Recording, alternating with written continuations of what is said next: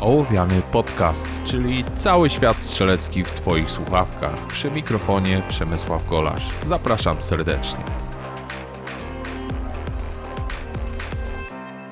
Cześć, witam Was wszystkich bardzo serdecznie w 17 odcinku Ołowianego.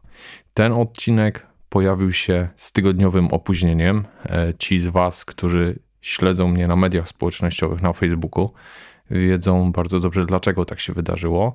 Po prostu było zbyt dużo rozjazdów i zbyt dużo pracy, i zabrakło czasu na to, aby nagrać i e, opracować kolejny odcinek.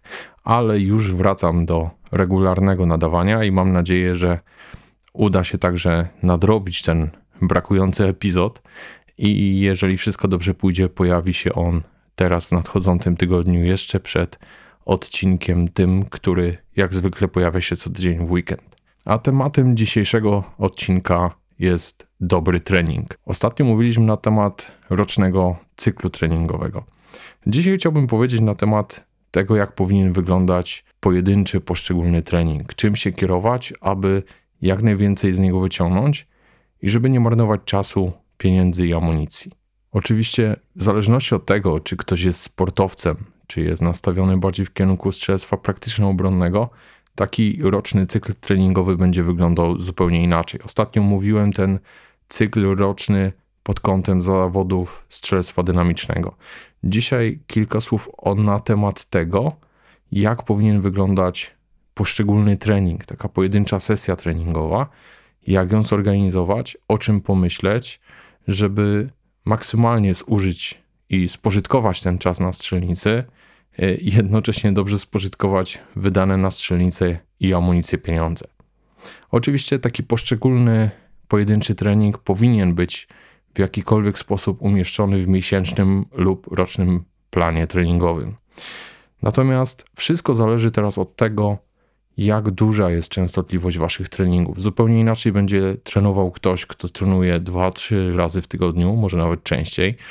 Czyli mówimy tutaj już o zawodnikach wyższej klasy, tych IPSC, którzy mają odpowiednie fundusze na to, aby odpowiednio często być na strzelnicy.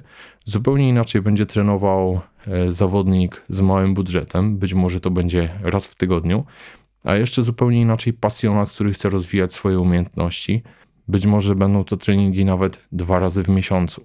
Jednak bez względu na to, jak często strzelacie, w zasadzie na każdy trening powinniśmy przyjść z gotowym planem, takim indywidualnym tego konkretnego treningu, z zamysłem, co chcemy wyćwiczyć i jakie ćwiczenia chcemy wykonać. Jeżeli wybierasz się na strzelnicę i myślisz tylko o tym, żeby pójść postrzelać, to w zasadzie równie dobrze możesz zostać w domu. Chyba, że traktujesz strzelectwo tak totalnie jako relaks, jako zabawę, formę rozluźnienia po dniu czy tygodniu ciężkim w pracy, wtedy oczywiście nikomu nie zrobisz krzywdy, jeżeli pójdziesz na strzelnicę, powiesisz sobie tarczę i po prostu dla przyjemności postrzelasz. Natomiast jeżeli myślisz naprawdę nad rozwojem swoich umiejętności strzeleckich, tutaj już powinieneś mieć konkretny plan na dany trening, czyli wiedzieć, jakich ćwiczenia chcesz wykonać, w jakiej kolejności, z jaką ilością powtórzeń, ile sztuk amunicji zużyć podczas treningu i jaki na to przeznaczasz czas. Jeżeli chodzi o ilość amunicji, tutaj będzie się to oczywiście także różniło. Jeżeli mówimy o takim typowym strzelaniu precyzyjnym na 25 metrów, to 50 sztuk amunicji na strzelanie precyzyjne to całkiem rozsądna ilość na pojedynczy trening. Natomiast jeżeli mówimy o dynamice, może to być zdecydowanie za mało. Tutaj takie treningi rozpoczynają się od 150 sztuk amunicji a zdroworozsądkowo kończą się na około 500. Dlaczego mówię zdroworozsądkowo? Ponieważ oczywiście możesz zużyć nawet 1000 sztuk amunicji na pojedynczym treningu, tylko należy sobie zadać takie jedno pytanie. Czy to, że masz dostęp do dużej ilości amunicji, możesz strzelać?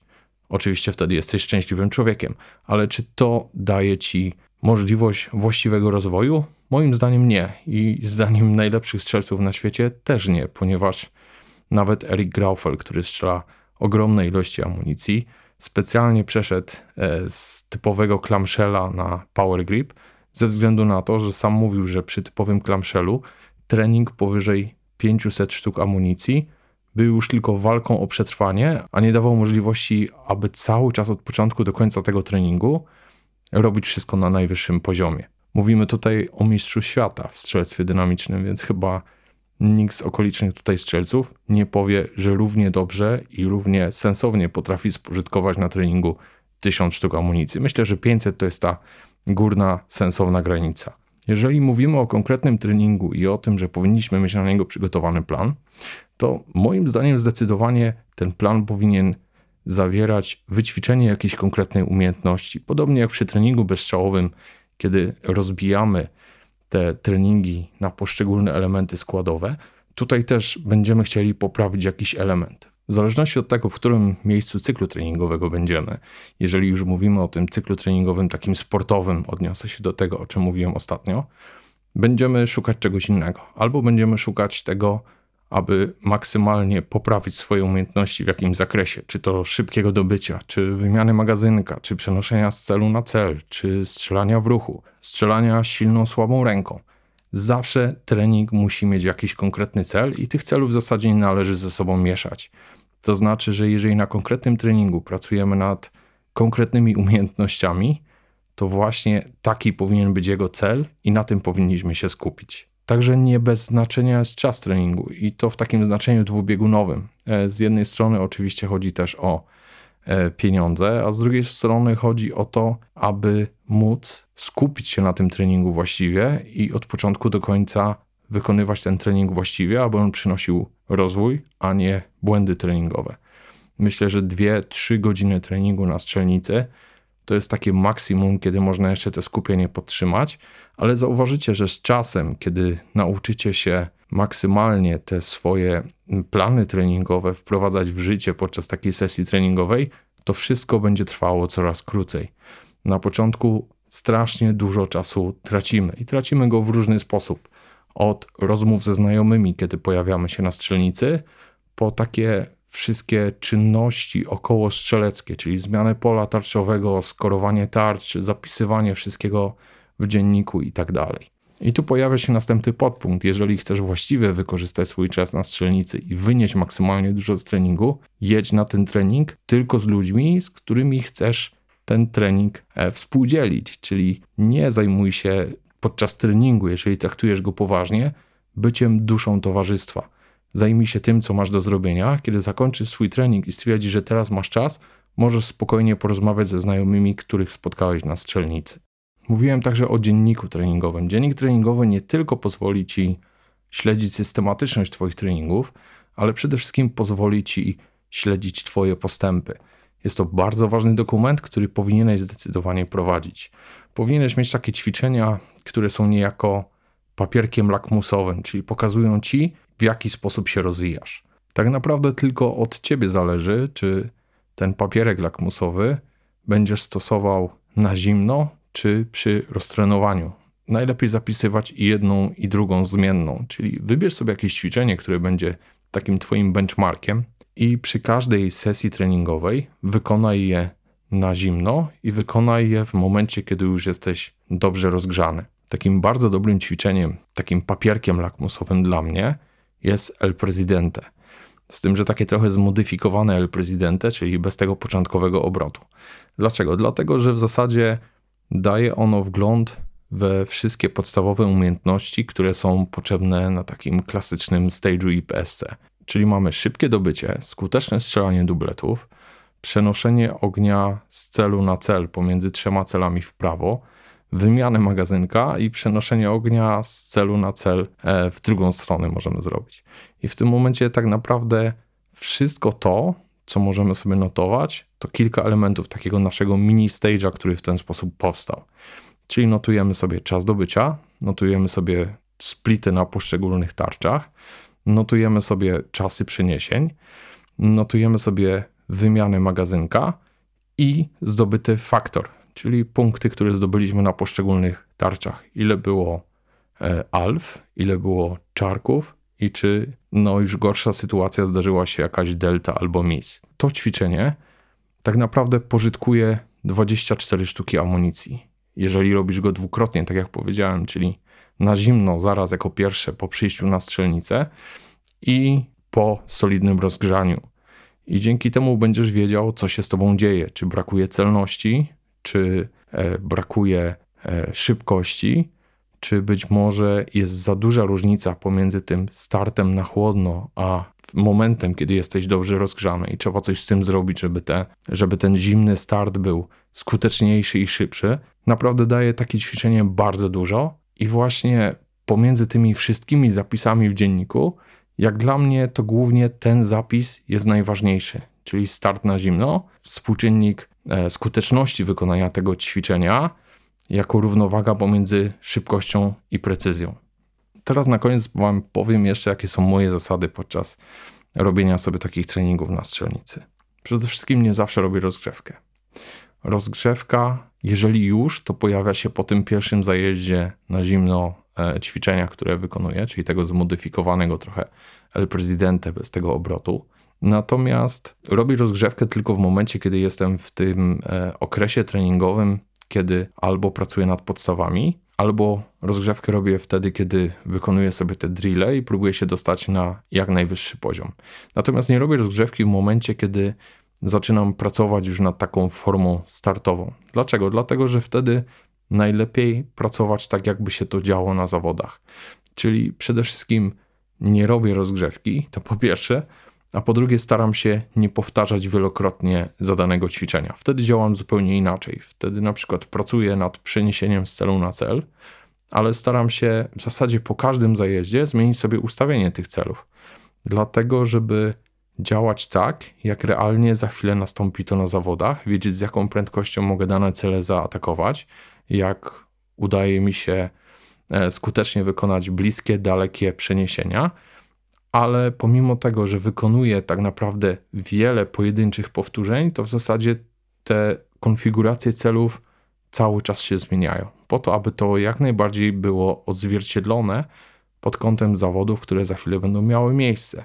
I pomimo tego, że mm, będę strzelał oczywiście część treningu, kiedy jestem jeszcze nierozgrzany, a część treningu, kiedy już jestem całkiem nieźle rozgrzany, to dzięki temu, że cały czas zmieniam ustawienie tych celów, nie pozwalam w zasadzie kilkukrotnie powtórzyć sobie takiego mini stage'a, daje mi to moim zdaniem znacznie lepsze przygotowanie do tego, aby potem realnie wystartować w zawodach. Tam też nikt nie pozwoli ci powtórzyć jakiegoś przebiegu. Jeżeli coś zepsułeś, zepsułeś. Możesz sobie ustawić podobny przebieg po jakimś czasie, żeby zobaczyć, czy to naprawdę jest dużym problemem i czy Mm, trzeba popracować jeszcze nad jakąś umiejętnością, bo coś się posypało, ale generalnie staram się nie robić tego tak standardowo jak podczas tej fazy drilli, kiedy próbuję przełamać swoje maksimum.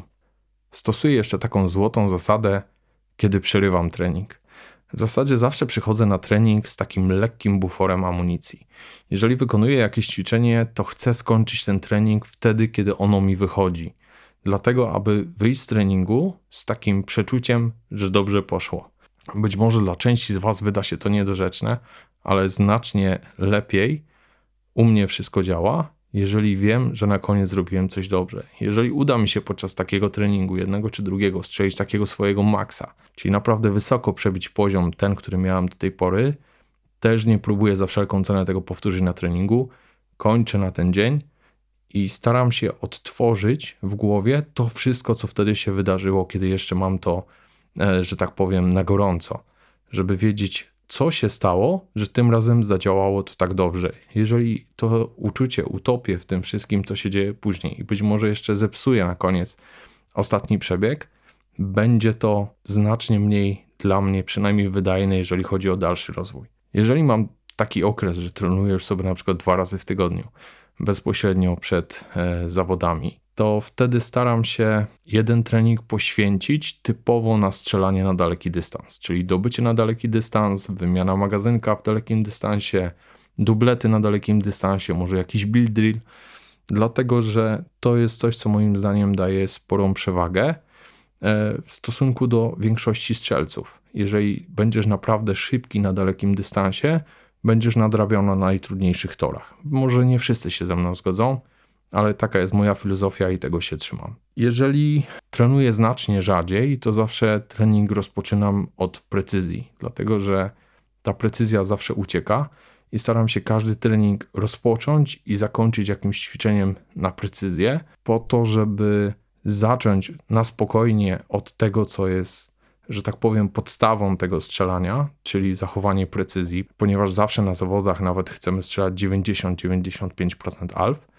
I staram się nawet po bardzo szybkim treningu wyhamować z powrotem, wrócić do tych podstaw, żeby upewnić się, że nie skończę ze złymi nawykami, na przykład klepiąc spust przy bardzo szybkim bilu, dobrze jest wrócić do takiego typowo kontrolowanego strzelania, kiedy technika jest dokładnie sklejona i wszystko działa tak jak należy.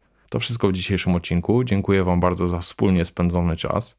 Przypominam, że oczywiście e, działa mail kontakt małpa ołowiany.pl, oczywiście bez polskich znaków. Jeżeli macie jakieś pytania, problemy, napiszcie, postaram się odpisać. Teraz po mojej nieobecności miałem kilka maili. Bardzo cieszę, że skrzynka zaczęła działać. E, przepraszam za spóźnioną odpowiedź.